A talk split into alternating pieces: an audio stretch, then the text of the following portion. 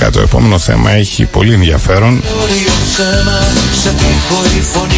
Μην ξεχνάμε ότι είναι Τετάρτη σήμερα, οπότε χαλαρή και η θεματολογία μας.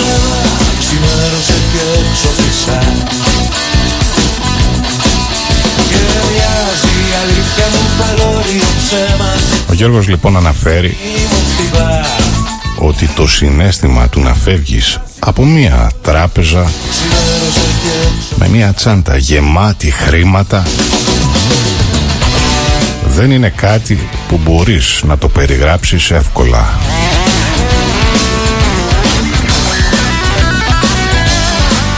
Πόσο μάλλον το ψηλά τα χέρια που ακούς από τους αστυνομικούς.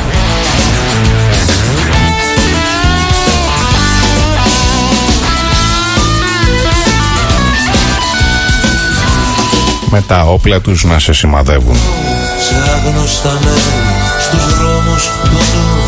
Η διαδικασία μετά είναι γνωστή σε όλους μας. Σύλληψη, γάδα, ανακριτής, προφυλάκηση.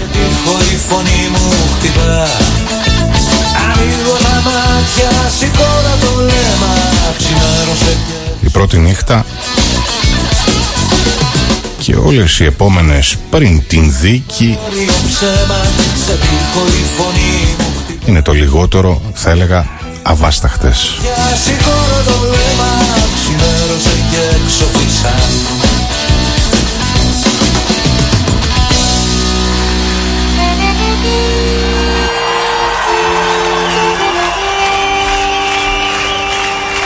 Όσο και να θέλει ο δικηγόρος σου να σε καθησυχάσει. Ξέρεις πολύ μα πολύ καλά πως εκείνες οι μέρες που ήσουν άρχοντας και τι άρχοντας με ακριβά αυτοκίνητα ξέφρενη διασκέδαση και πολλά μα πολλά λεφτά ανήκουν πια στο μακρινό παρελθόν.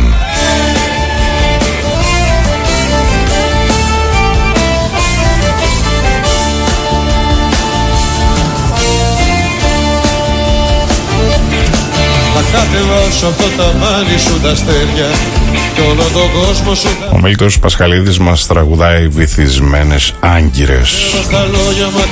Σας επιστρέφω στο 2014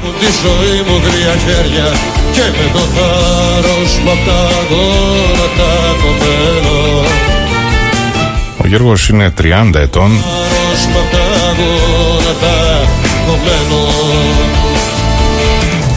συνελήφθη με τον συνεργό του από την ομάδα Δίας. Μετά από ένοπλη ληστεία που έκαναν σε τράπεζα. Διέφυγαν με μηχανή και στην μέση της διαδρομής άλλαξαν όχημα.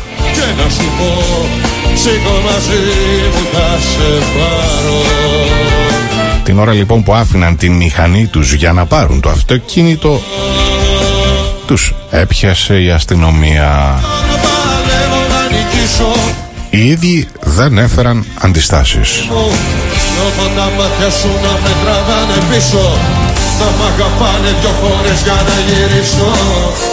Ο φίλος του το ίδιο ακριβώς σκηνικό.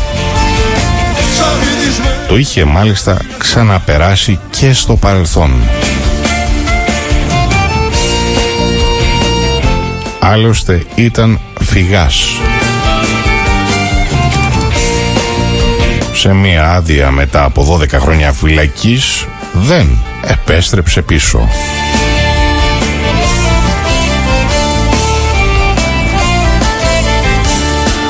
Μάλιστα τον καταζητούσαν για 1,5 ολόκληρο χρόνο και τον έπιασαν εκείνο το μεσημέρι. Κι όσα σου είπα δεν μπορώ να τα πιστέψω. Να μην ξεχάσεις να πιαστείς από τα όνειρά σου. Να μην φοβάσαι, η ζωή είναι μπροστά σου. Τι μαλακίες μη για να ξεμπερδέψω. Ο Γιώργος είναι μόλις 1,5 μήνα έξω από την φυλακή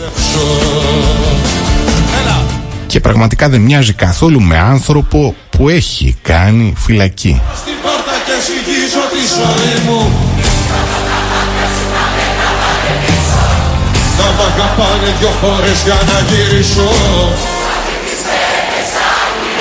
Δεν είναι πως υπάρχει πώς να το θέσω κάποιο συγκεκριμένο dress code κάποιο τατουάζ ή έστω μία ουλή, τη θυμάστε αυτή την ουλή; Που σε παραπέμπει σε φυλακόβιο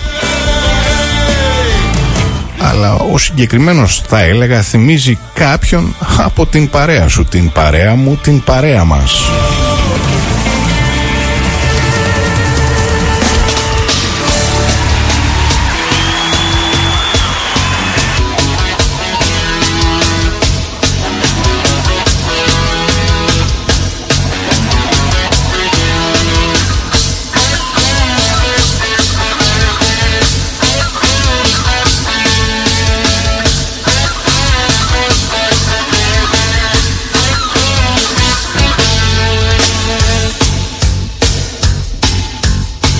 Αυτό το μουσικό αφιέρωμα δεν μπορεί να μην έχει πρωταγωνιστικό ρόλο ο Βασίλης Παπακοσταντινού. Δεν σε γουστάρω πια, τα φτιάξα μόνος μου, με τρώει ο πόνος μου. Επιστροφή στον φίλο μας τον Γιώργο, ο οποίος θα μπορούσε να είναι ο μοδάτος τύπος της γειτονιάς μας. Πάρ' τις σου ή ακόμα και το στυλ του μπορεί να σε κάνει να θεωρείς πως είναι ο χαβαλές της παρέας.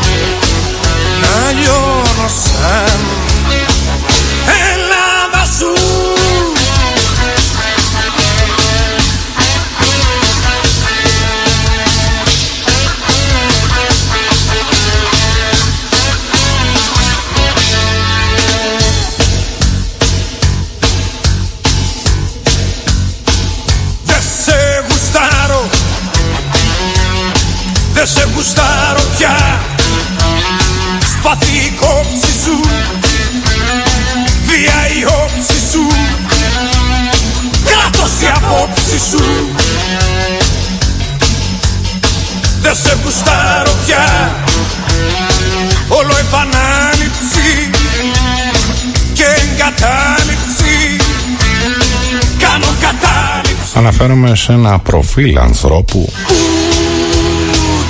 που σε κάνει να νιώσεις αμέσως άνετα.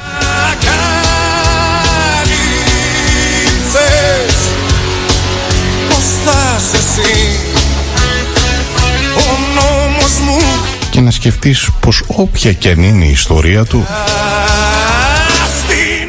τελικά ενδεχομένως να υπάρχει και κάτι καλό πίσω. Από, όλη, από όλη με συγχωρείτε αυτήν.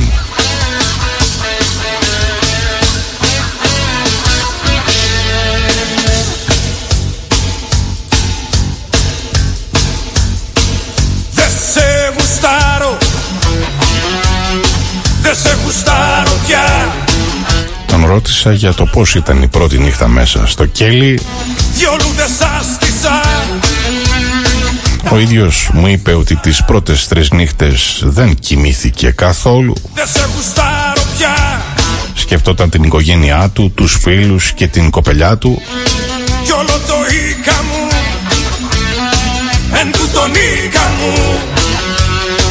Σκεφτόταν ακόμα και τη διπλή ζωή που είχε, την οποία δεν γνώριζε κανείς. Πώς λέει να την έλεγα άλλωστε; Μα να κάνω ληστείες ε, Δεν γινόταν Αυτό που έλεγα ήταν ότι μα να κερδίζω πολλά χρήματα από παράνομα στοιχήματα στο διαδικτύο. Ήταν αρκετό.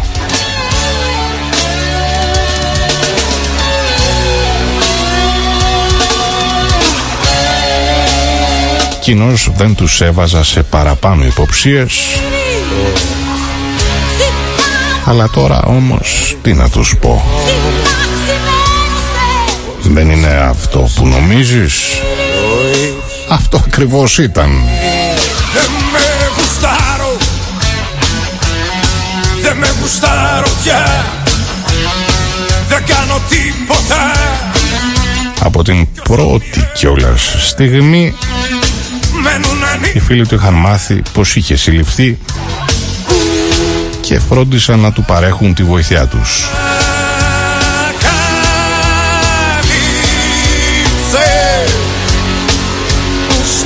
Είχαν ενημερωθεί σωστοί άνθρωποι για την άφηξή μου στο κατάστημα κράτησης και, και πριν ακόμα καλά καλά φτάσω είχα ήδη μπει στην ομάδα προστασίας.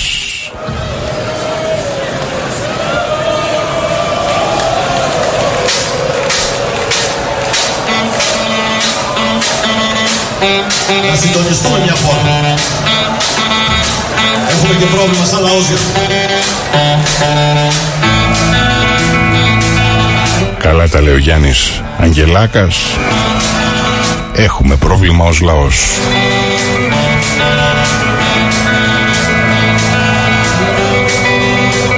φίλος μας λοιπόν ο Γιώργος είχε μπει ήδη στην ομάδα προστασίας. Είχα λοιπόν την ασφάλεια οπότε έπρεπε να παλέψω μόνο με την συνείδησή μου. Για την ελευθερία που έχασα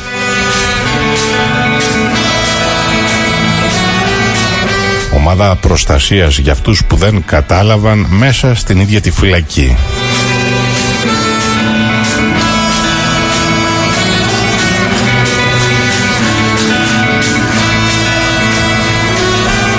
Για την ελευθερία που έχασα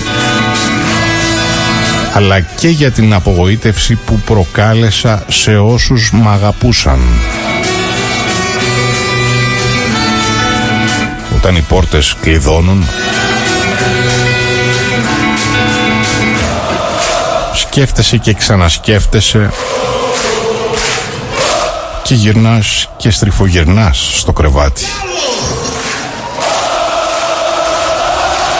Αποφασίζεις να χωρίσεις την κοπέλα σου για να προχωρήσει παρακάτω.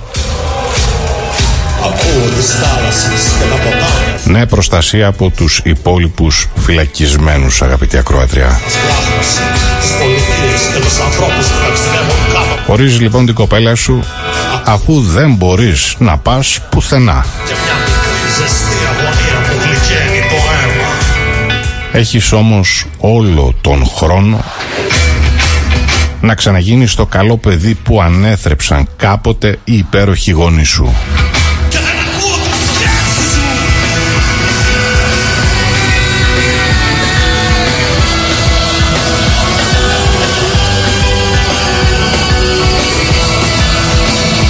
Κάποια στιγμή στην κουβέντα μας μου τονίζει πιο σημαντικό όταν είσαι μέσα είναι να μπορείς να επικοινωνείς με τους έξω. Μου βρήκαν κινητό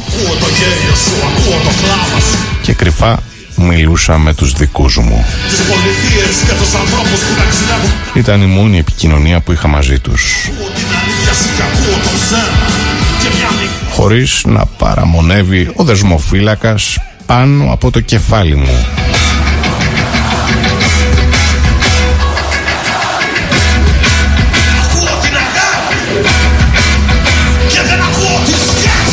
Μετά δυστυχώς το βρήκαν. Το πήραν το τηλέφωνό μου και εγώ έφυγα από τον Κορυδαλό και πήγα στις φυλακές Λάρισας με πειθαρχική μεταγωγή.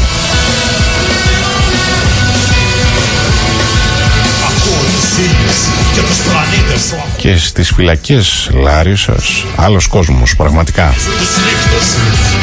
Έμεινα μέσα για τα επόμενα τεσσεράμιση χρόνια.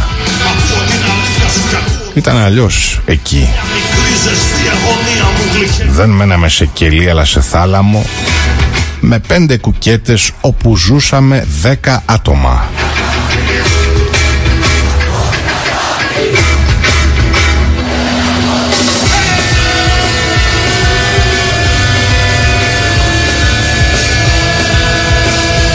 Ληστείες οι περισσότεροι εκτός από δύο που ήταν μέσα για ναρκωτικά και ένας για φόνο.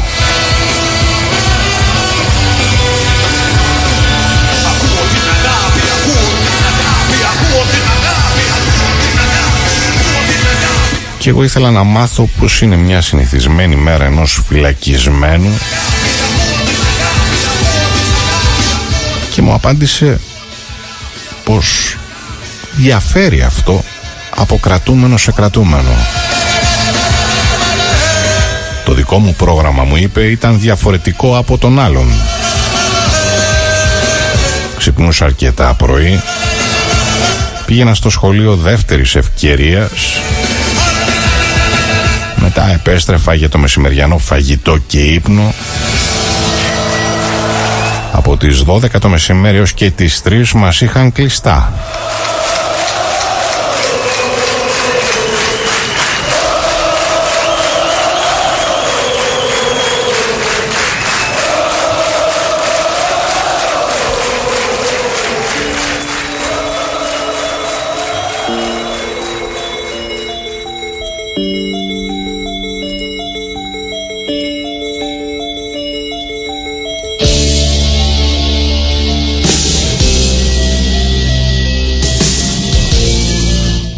Μας άνοιγαν βγαίναμε στο προάβλιο για μπαλίτσα ή μπάσκετ.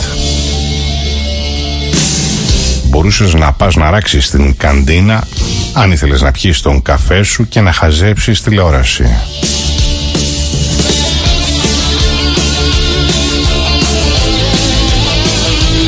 Βραδινό φαγητό και ύπνο.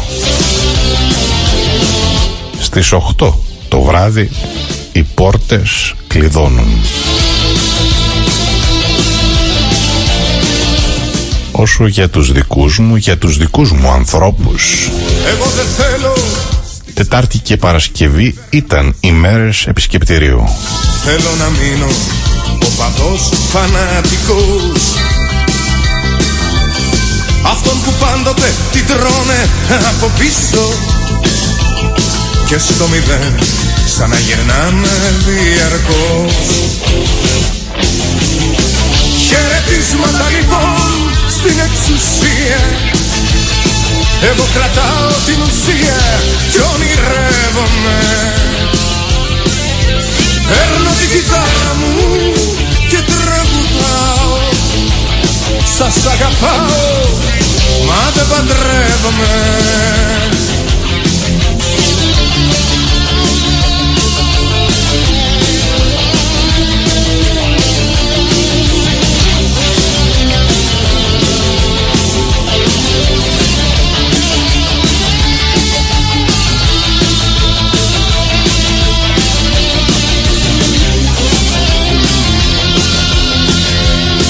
Εγώ δεν θέλω να με κάνετε σαν τράφη Ούτε συνένοχο σε κόλπα ομαδικά.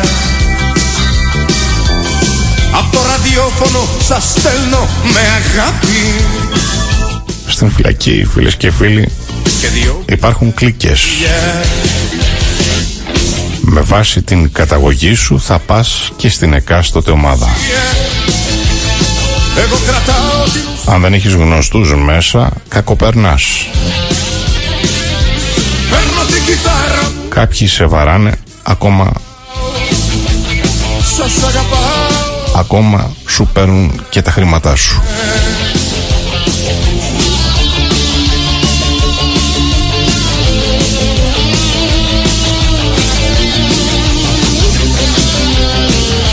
Στην φυλακή λοιπόν υπάρχουν κλίκες οι Ρώσοι, οι Αλβανοί, οι Κούρδοι και φυσικά οι δικοί μας, οι Έλληνες.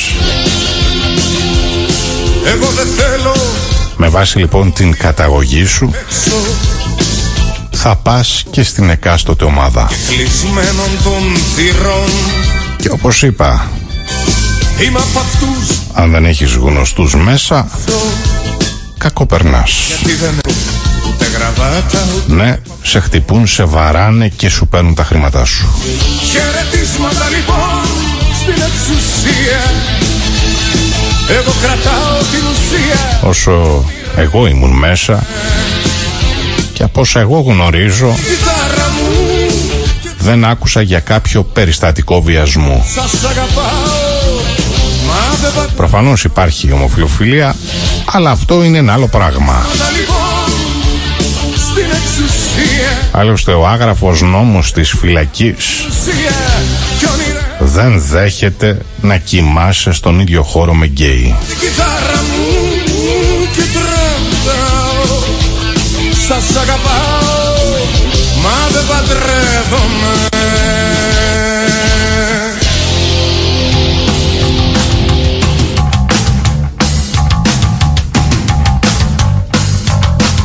Κάποια στιγμή μου τονίζει ότι οι Αλβανοί είναι εκείνοι που κάνουν κουμάντο στην φυλακή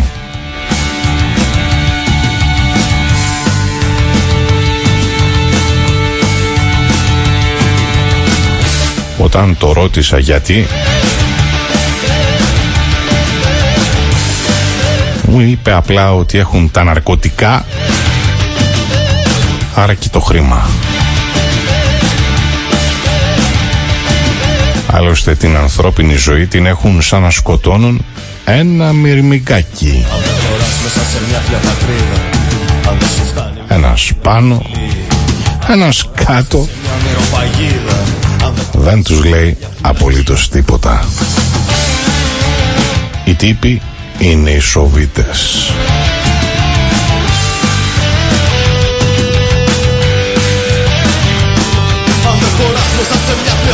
Φίλε μου θα σου πω μόνο κάτι Ότι ένας Πολωνός Που υπήρξε μέσα στον θάλαμό μου Δολοφονήθηκε με 32 μαχαιριές από Αλβανούς ξεκαθάρισμα λογαριασμών που είχαν πριν χρόνια εκτός φυλακής.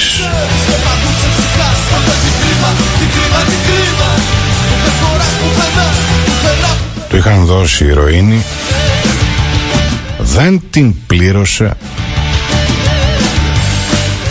και τον βρήκαν εκεί μέσα τυχαία 7 ολόκληρα χρόνια μετά και προφανώς τον έφαγαν. Αν δεν χωράς μέσα σε ένα ψυχοπορνείο Αν δεν χωράς ένα σπασμένο κολομί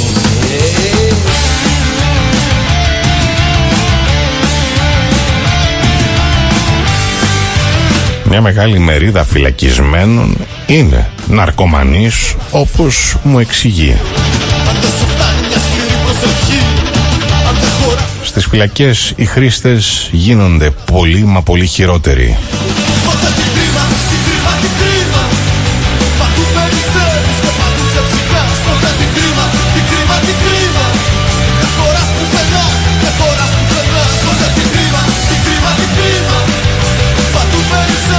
Αν το ένα γραμμάριο ηρωίνης έξω κοστίζει 30 ευρώ, μέσα κοστίζει 20.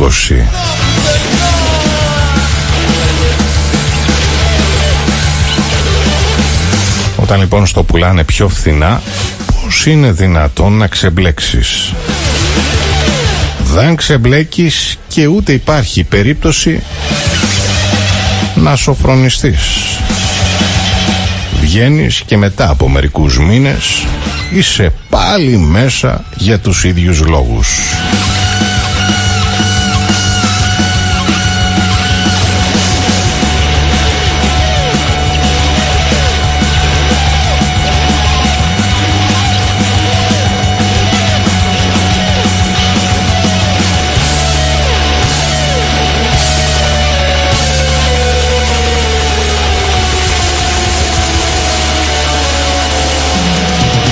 Άλλωστε όπως λέει και ο Γιώργος Οι φυλακές έχουν τα πάντα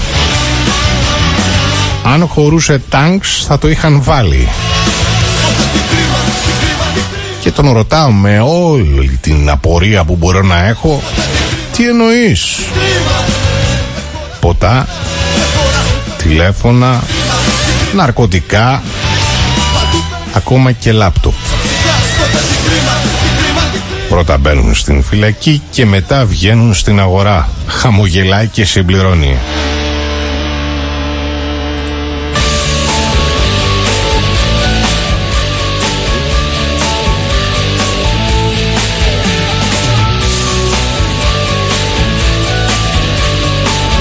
Έχει τόσο τζόγο που αν ήταν δυνατόν να πουλήσουν και εμάς θα το έκαναν σίγουρα και σε τιμή γνωριμίας μάλιστα.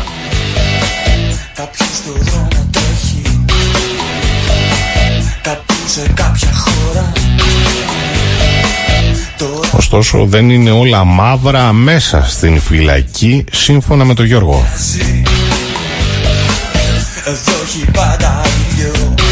Η περίοδος κράτησής σου μπορεί να είναι ακόμα και ήρεμη αν κοιτάς μόνο πώς θα περάσει ο καιρός. Κοινώς ανασχολείσαι με τον εαυτό σου και δεν ανακατεύεσαι με τους άλλους.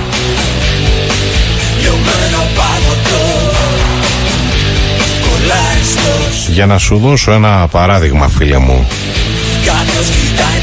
Αν ήσουν υδραυλικός πριν μπει στη φυλακή Μπορείς να κάνεις μεροκάματα πάνω στο επάγγελμά σου και μέσα στη φυλακή. Τα μεροκάματα είναι η εργασία που προσφέρεις για να λειτουργεί σωστά η φυλακή, σου παρέχει διαμονή σε άλλη πτέρυγα και φυσικά εξαργυρώνεται με μείωση της ποινής σου. Έχει αδειάσει πολύ Γυρνάω στην παραλία. Έχουν φύγει όλοι. Δεν είναι λίγοι αυτοί που περιμένουν από τους συγγενείς τους. Την ημέρα που θα βάλουν χρήματα στην καρτέλα τους για να μπορούν να αγοράσουν πράγματα που χρειάζονται. Κρέας ή λαχανικά ας πούμε.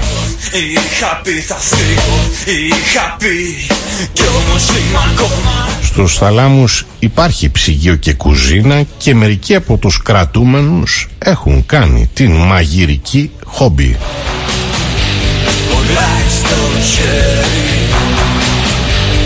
Κάπως έτσι περνούσε ο καιρός για τον φίλο μας τον Γιώργο. Την πρώτη του άδεια την πήρε μετά από 3,5 χρόνια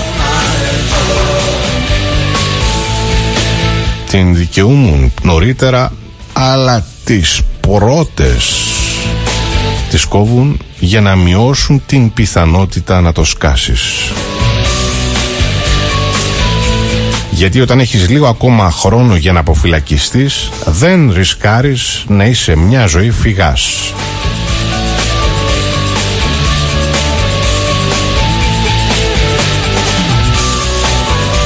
Εγώ που έμενα στην Αθήνα είχα 8 ημέρες με τα διπορικά Άλλοι που έμεναν πιο κοντά είχαν 6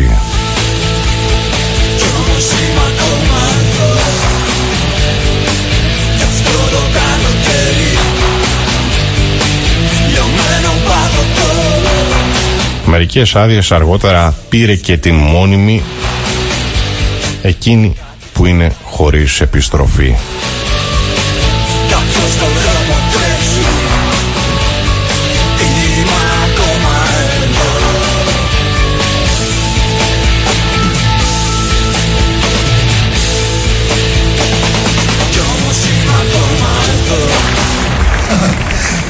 Ήταν ένας από τους επτά νάνους της Χιονάτης θα ήταν ο Κρινιάρης αλλά αν ήταν ένας από τους αρχιτραγουδιστές της Νιρεμβέργης του Βάγνερ θα ήταν ο πιο μαγικός ο πιο υπέροχος.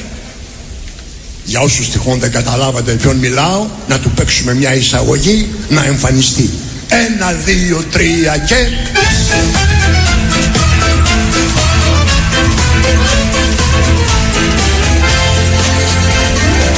Λαβρέντης Μαχαιρίσας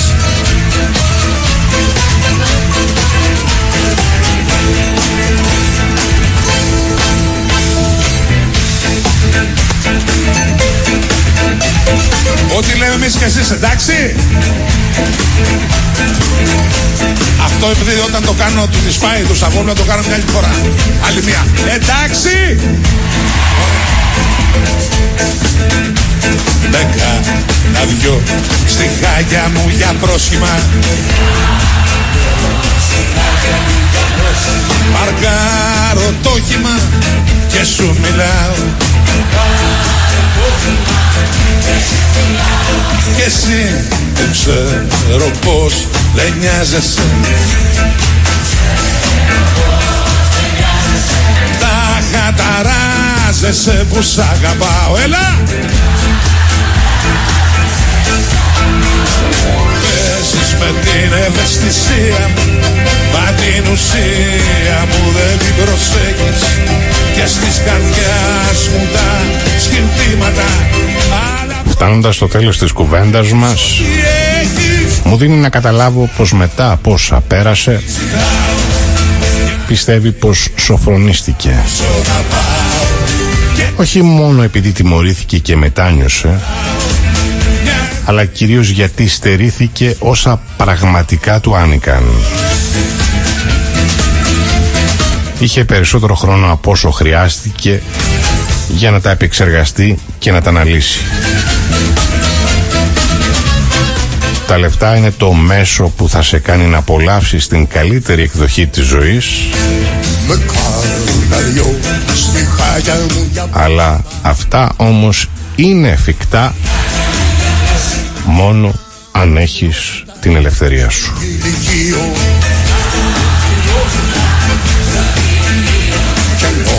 Για προφανείς λόγους ο συνεντευξιαζόμενος ζήτησε να μην αποκαλύψουμε τα πραγματικά του στοιχεία.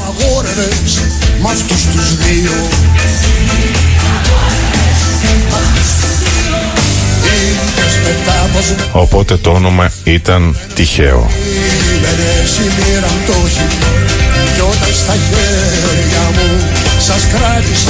Ας μας ακούν λοιπόν κυρίως τα νέα παιδιά σήμερα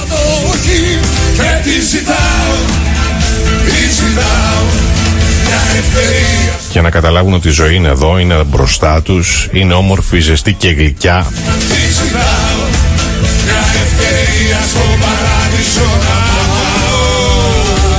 Και ας την προστατέψουν με κάθε τρόπο προκειμένου να τη ζουν όμορφα και συλλογικά πλαίσια.